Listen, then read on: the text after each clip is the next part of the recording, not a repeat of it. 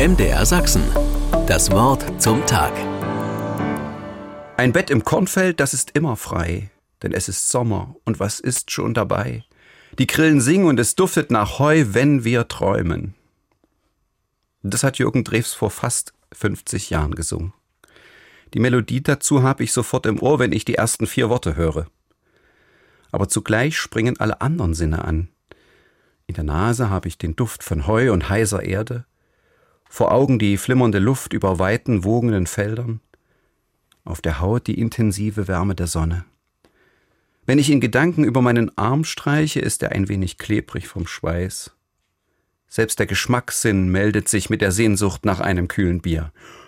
Und wenn Drews davon singt, wie es knistert zwischen Menschen in dieser Stimmung, dann muss er mir nicht viel erklären.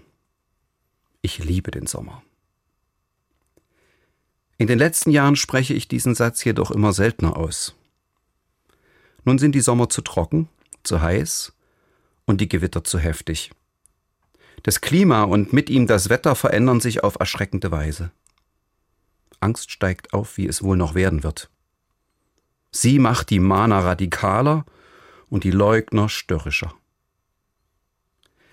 Da ruft mir das alte Lied starke Kräfte in Erinnerung, die uns der Sommer selbst schenkt die Dankbarkeit für die Schöpfung, die Liebe und die Lebenslust.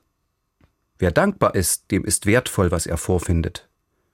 Ein gutes Gefühl wiederum macht tatkräftig. Wenn ich deutlich mache, ich handle nicht allein aus Angst oder Frust, dann klingt anders, was ich sage und will. Ich gewinne mehr Mut und es kann besser gehört werden, was mir wichtig ist. Auch wenn es um die Sorgen angesichts trockener, heißer Sommer geht. Wer den Duft des Sommers preist, dankt Gott für das Leben. Und dann hilft er mit, Gräben zu überwinden. Das nützt unserem Land und den Maßnahmen gegen den Klimawandel. MDR Sachsen. Das Wort zum Tag.